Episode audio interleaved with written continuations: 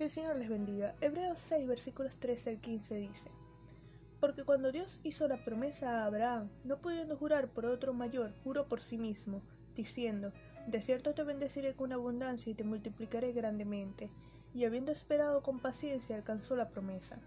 Dios confirma su promesa inconmovible por medio del juramento, con la garantía de su persona, es decir, de sí mismo, para darle seguridad absoluta a Abraham y a través de él a todos sus hijos que siguen el camino de fe y paciencia. La fe que le fue contada a Abraham como justicia había sido confirmada por años de espera y por la obediencia al ofrecer al Hijo esperado, sirviendo de ejemplo para los hebreos y para nosotros, pues el hombre que persevera en la fe recibe las promesas inmutables de Dios, cuya garantía es absoluta y tan inconmovible como el trono mismo del Señor. Los versículos 19 y 20 de Hebreos 6 dicen, la cual tenemos como segura y firme ancla del alma, y que penetra hasta dentro del velo, donde Jesús entró por nosotros como precursor, hecho sumo sacerdote para siempre según el orden de Melquisedec. Cristo, siendo el primero en llegar al hogar celestial, abrió el camino para todos los demás que hemos de seguirle, encarnando en su persona nuestra esperanza, y su presencia a la diestra de Dios convierte esta esperanza en segura y firme ancla del alma.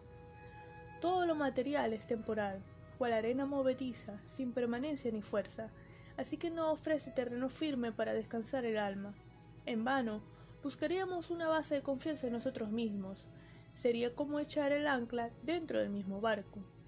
Tampoco hallaremos terreno seguro en las ideas confusas o falsas esperanzas de los demás. Hemos de colocar entonces nuestra esperanza, nuestra confianza en Cristo, quien sustenta nuestra alma, trae la paz que sobrepasa todo entendimiento, cumpliendo las promesas juramentadas de Dios a nuestro favor. Siendo el sumo sacerdote perfecto, exhibe las pruebas de las obras de expiación y redención consumadas.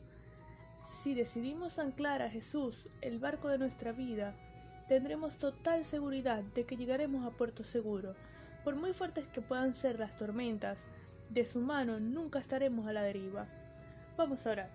Señor, te damos gracias por tu presencia, te damos gracias por tu palabra, te damos gracias por tu misericordia, te damos gracias por tus promesas, te damos gracias por el sacrificio de Cristo, por ese sacrificio de expiación y redención a nuestro favor. Ponemos nuestra confianza en ti, nuestra esperanza en ti, nuestra fe en ti. Descansamos en ti cualquiera que sea la circunstancia porque sabemos que tú estás en control y de tu mano llegaremos a puerto seguro. En ti descansa nuestra alma. En el nombre de Jesús.